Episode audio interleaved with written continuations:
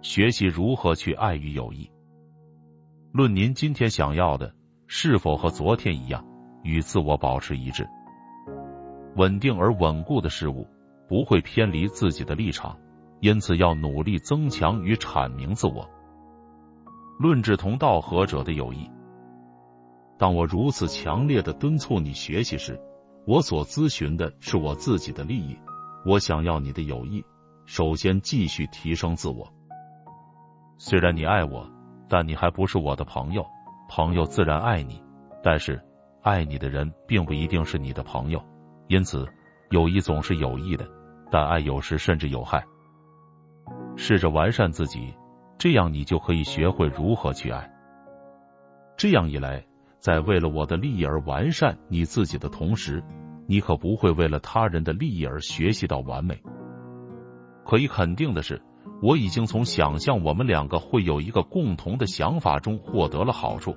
我逝去的岁月都会从你的意志力量中恢复过来，尽管我们的年龄相差不大。然而，我希望为这一成就而感到高兴，即使与我所爱的人分离，我也会为他感到快乐。但这种快乐是短暂的。看到一个人，他的存在和与他的交流，提供了生活的乐趣。无论如何，如果一个人不仅看到了渴望的人，而且看到了他想要的人，把你自己献给我，作为一份厚礼，让你更加努力，反映出凡人的你，而我已老了。赶快找到我，但首先要赶紧找到你自己。取得进步，首先要努力与自己保持一致。当你想知道自己是否完成了任何事情时，考虑一下，你今天的愿望是否与昨天的愿望相同？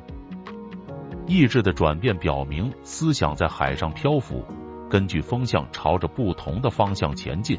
已经安定下来的事物不该偏离他的立场。这是全名人的福分，在某种程度上，也是一个正在进步并取得了一些进展的人的福分。这两类人有什么区别？